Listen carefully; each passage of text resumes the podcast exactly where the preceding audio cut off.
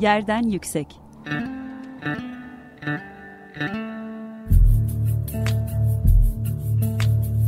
Kentin kent aşırı gündemi. Hazırlayan ve sunan Gizem Kıygı.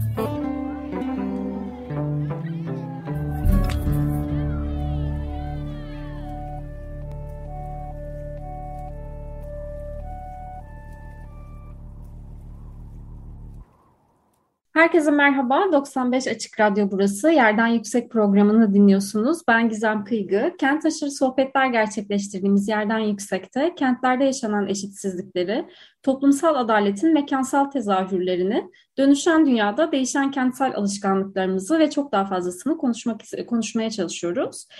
Bugün Yerden Yüksek'te Sabancı Üniversitesi öğretim görevlisi ve sanatçı Murat Germen'in çağrısıyla oluşturulan Dün Bugün İstanbul sergisini konuşacağız. Murat Germen'le birlikteyiz. Kendisi yoğun saha çalışmaları arasında bize vakit ayırıp programımıza konuk oldu. Çok teşekkür ediyoruz. Hoş geldiniz Murat Bey tekrar. Evet, hoş buldum. Merhabalar. E, sergi yirmi sekiz Kasım'a kadar Sakıp Sabancı Müzesi'nde e, görülebiliyor.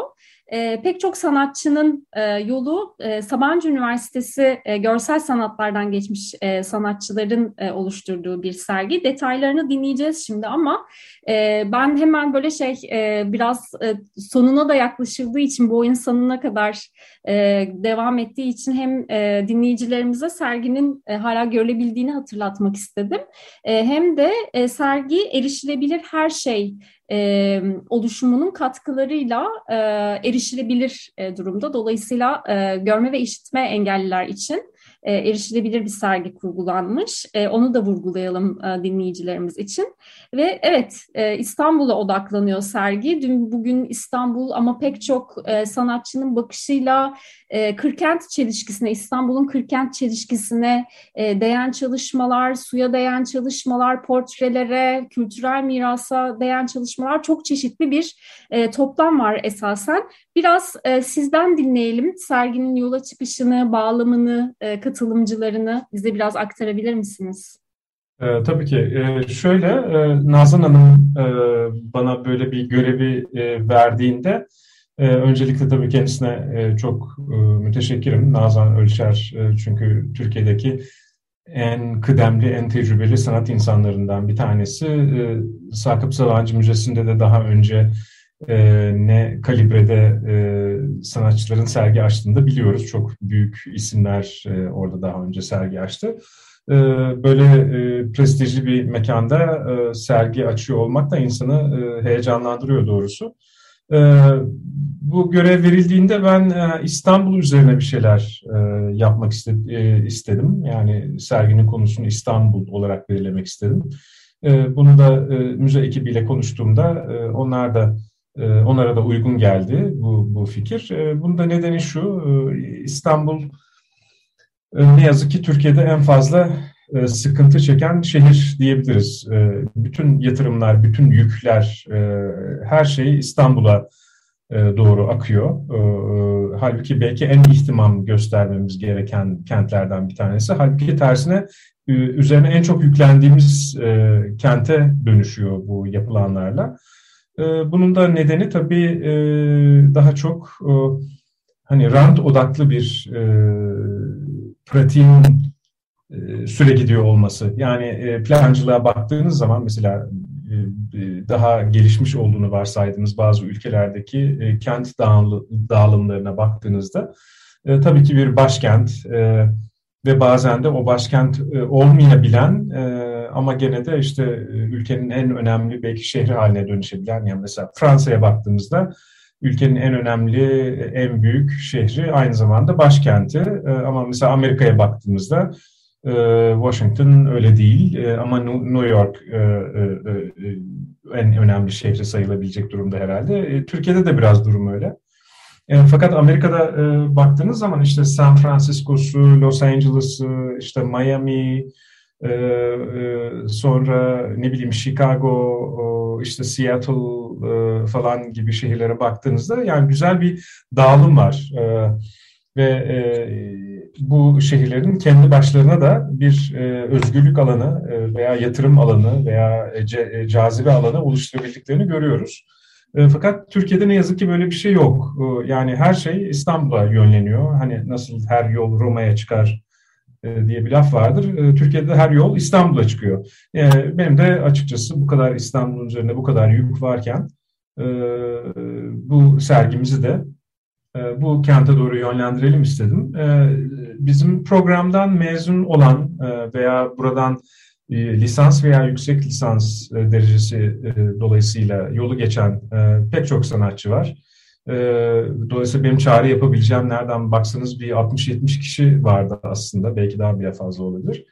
Ben bu özel çağrı yaptığım grubun özellikle İstanbul üzerine farklı tellerden çalabileceklerini düşündüm. O yüzden bu sanatçılara çağrı yaptım.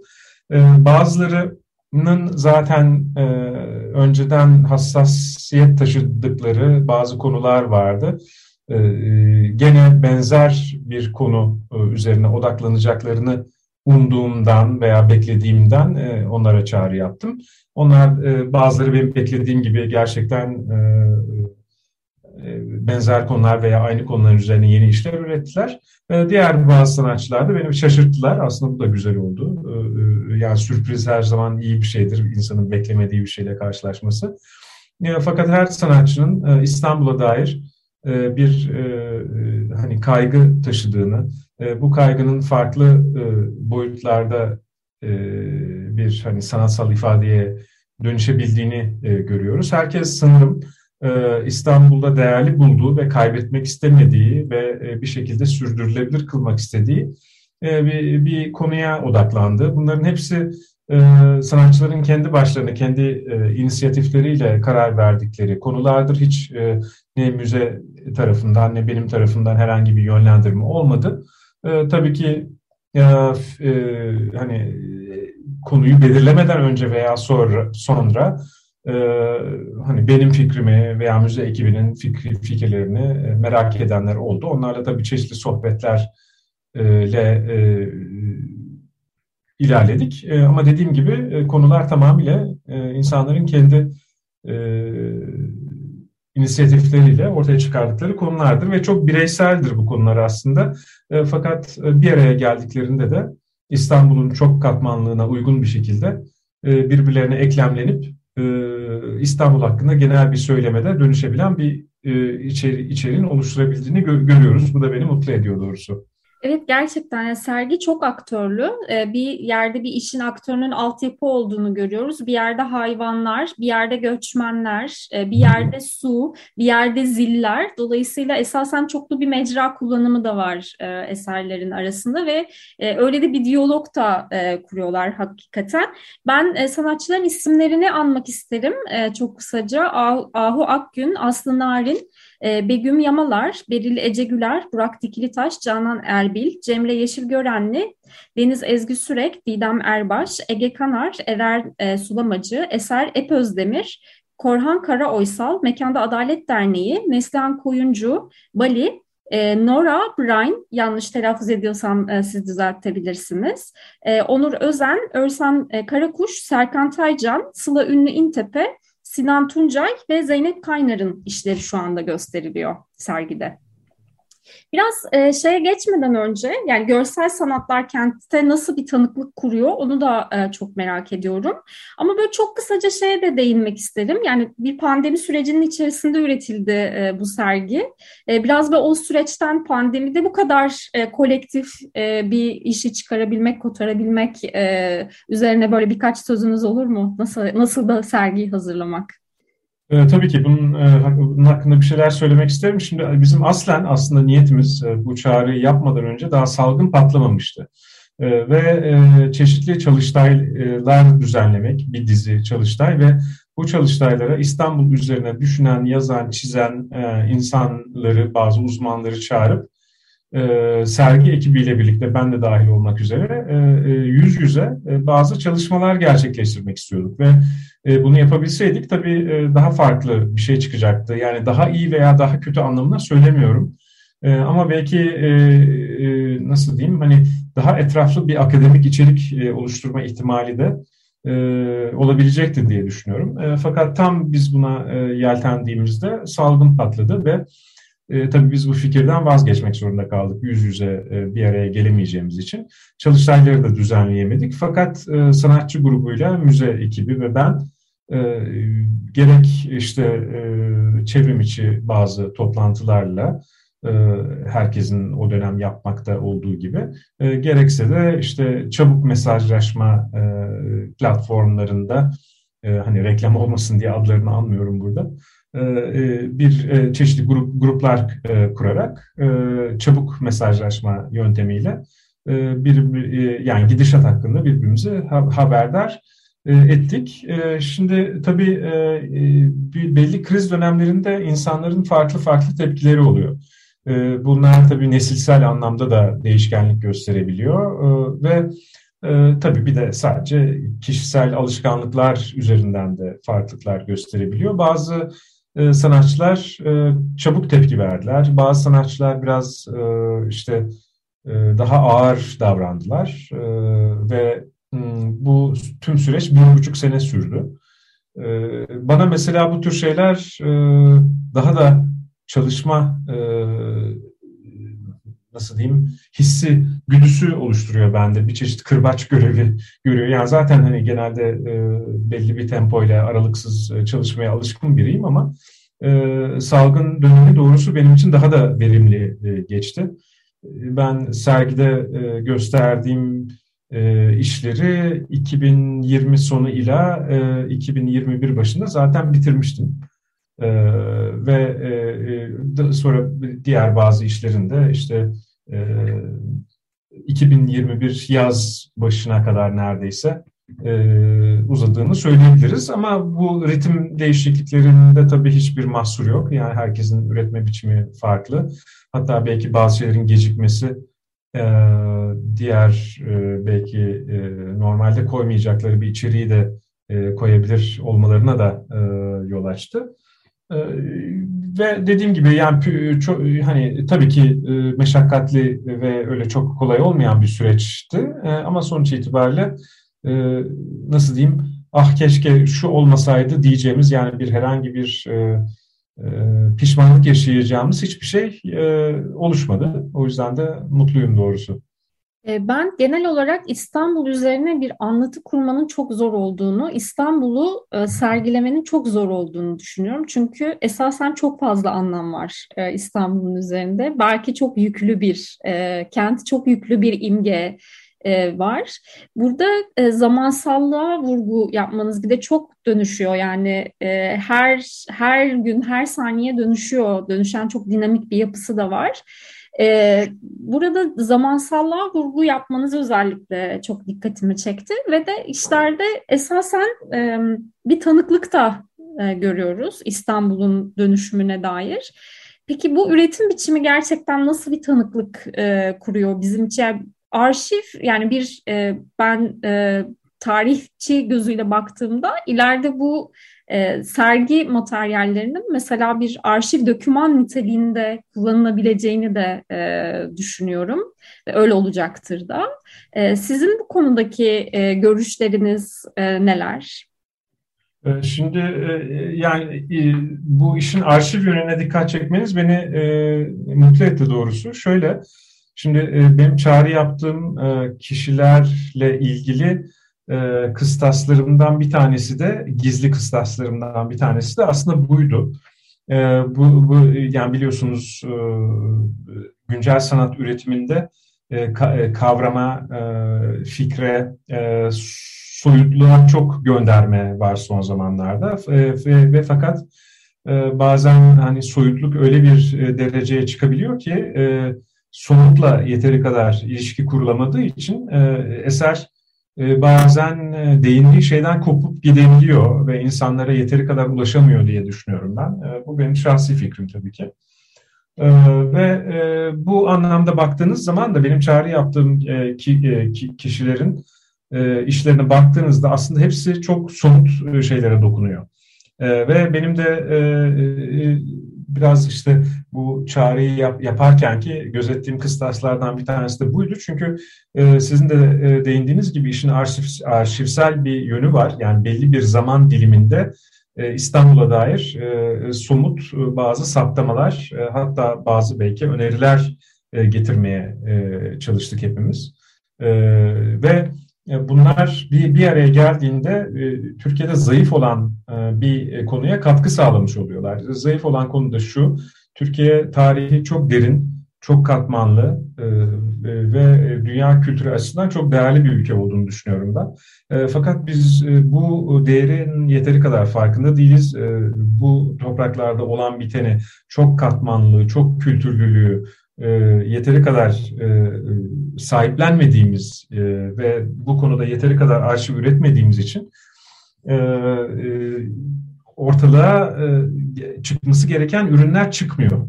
Yani bir bakıyorsunuz hani üç, toplasanız üç yüz senelik bir geçmişi olan Amerika'da üretilen kitap sayısına, e, ama e, diğer yanda bizimki gibi binlerce seneye yayılmış bir geçmişi olan, yani daha işte Ee, şu an İstanbul dışında olmamın nedeni oydu. Ee, Aşıklı Höyük e, diye bir yer var. Ee, on küsur bin, on bir bin seneye yaklaşan bir geçmişi var.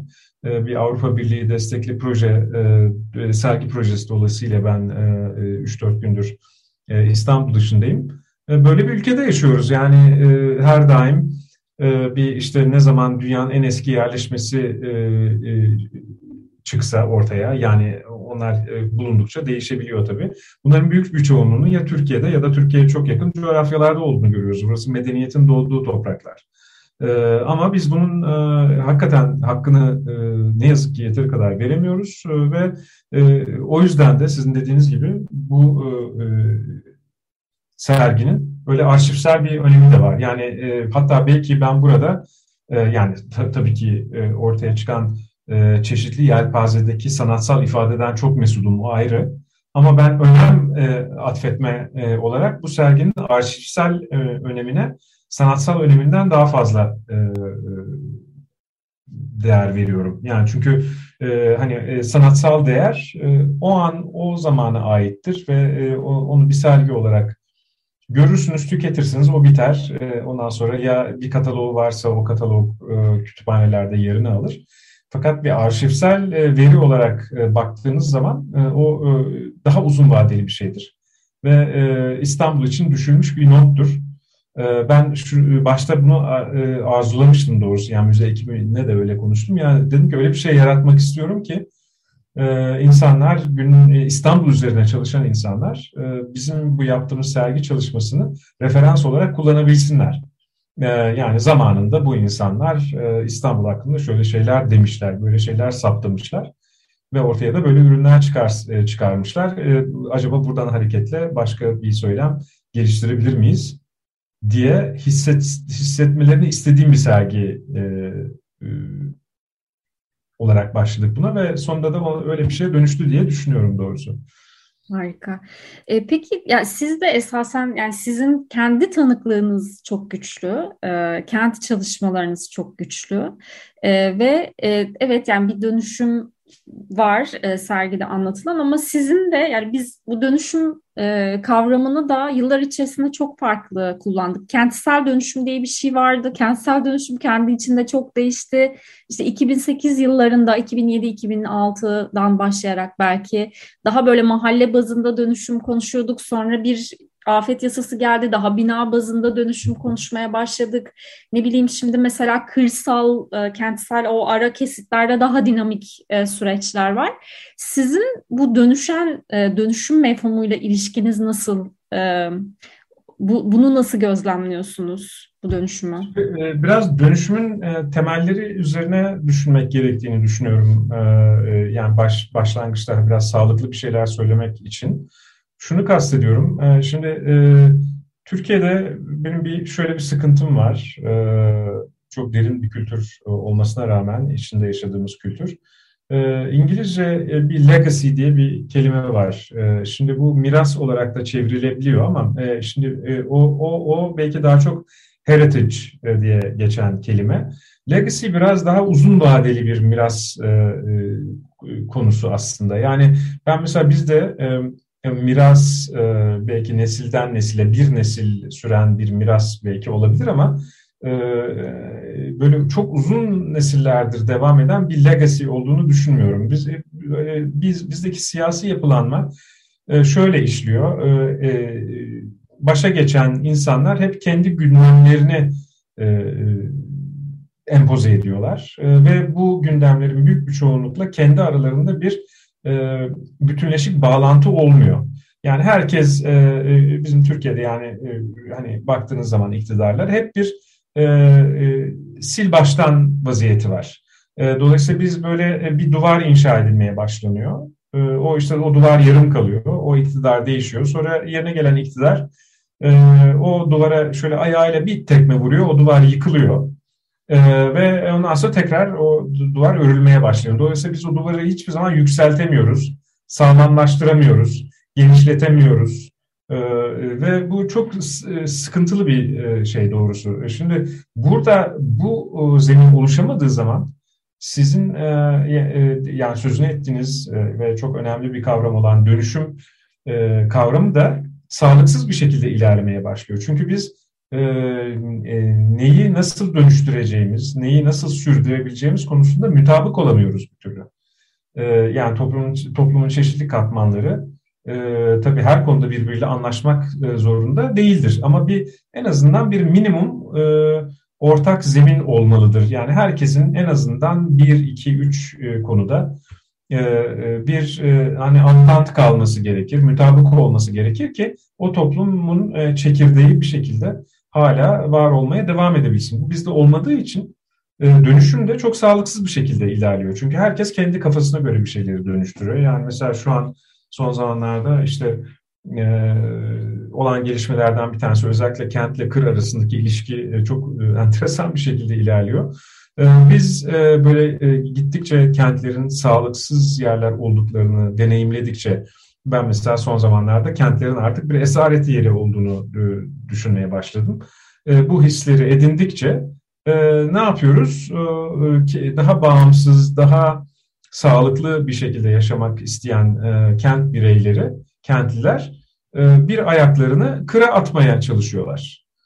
Ve yani biz de bizim de öyle bir çabamız var. İşte sekiz aile bir araya gelerek İstanbul yakınlarında bir çiftlik kurduk ve zamanımızın belli bir bölümünü hani işten güçten arta kalan ne kadar müsait zamanımız varsa orada geçirmeye çalışıyoruz. Sonra hem gerek bizim gittiğimiz kır ortamında gerekse de çok bolca ülke içinde seyahat ettiğimiz için orada da insanlarla bir araya gelip sohbet etmeyi de sevdiğimiz için görüyoruz ki her gittiğimiz yerde kırda da tam tersi bir şey söz konusu. Yani normalde tarım yapan çiftçilerin, erkeklerin, kadınların kesinlikle tarım yapmakla hiçbir en ufak hani ilgisi olmadığını, yani ekmek bile yapmayıp o kötü kötü berbat, sağlıksız ekmekleri alıp hani ne bileyim belki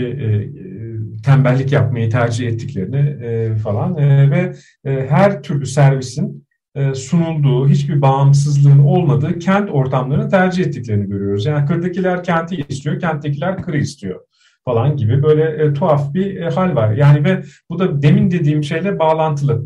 Biz de çünkü hakikaten e, belli konularda mutabık değiliz. E, herkesin istediği şey farklı. Dolayısıyla herkesin oluşturduğu e, dönüşüm de farklılaşıyor bu e, buna e, eklemli olarak. Evet, gerçekten öyle.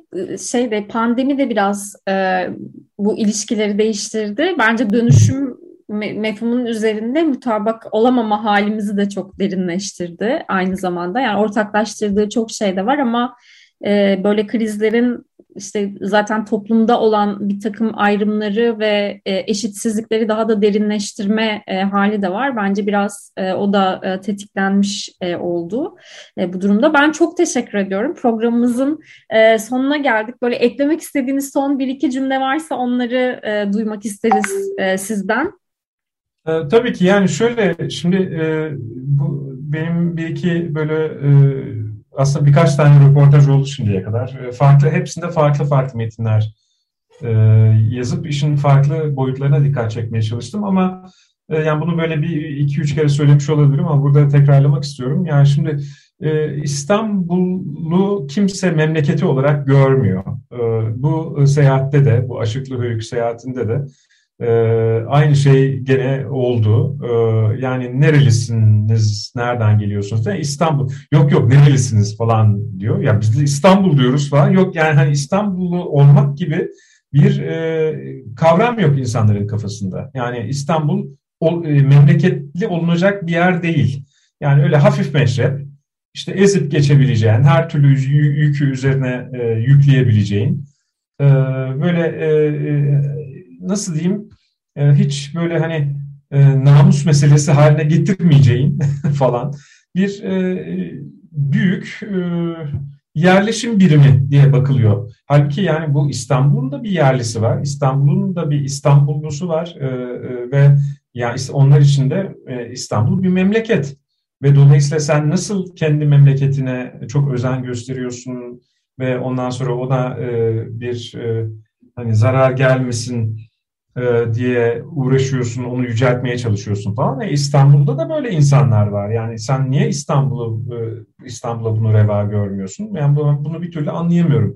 Yani dolayısıyla bu anlamda İstanbul'un kendisini sahiplenen bir hemşeri profiline ihtiyacı var. Yani İstanbul böyle oraya buraya itilip kakılacak falan bir şehir değil. Yani çok tabii geniş gönüllü, esnek bir kent. Kendisine yapılan her türlü eziyete rağmen o müthiş aurasını, cazibesini falan korumaya devam ediyor. Arada çelmeler yese de, yaralar alsa da. Fakat bu demek olmuyor ki yani bu, bu esnekliğini ila nihayet sürdüremez İstanbul. Yani İstanbul hakikaten bir yardım çığlığı atıyor. Artık yeter, yani lütfen hani benim üzerime yük bindirmeyin, Kanal İstanbul'u yapmayın. Ee, ondan sonra burasının nüfusunu artırmayın. Ee, tam tersi buradan nüfusu çekecek başka cazibe merkezleri oluşturun. Ee, Türkiye'de bir sürü çok şahane e, kent olduğunu e, biliyoruz, görüyoruz, deneyimliyoruz.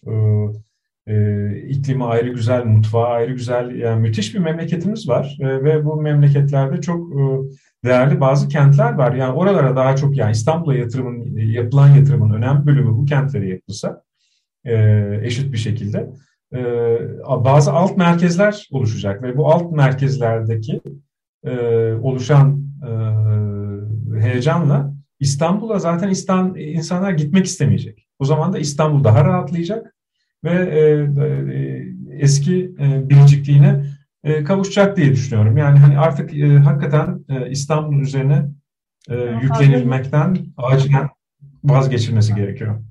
Peki, çok çok teşekkür ediyorum ee, sevgili Murat Germen katılımınız için. Rica ederim. Bir Yerden Yüksek programının daha sonuna geldik sevgili dinleyenler. on beş gün sonra farklı bir konuyla yeniden buluşmak üzere. Hoşçakalın. Yerden Yüksek.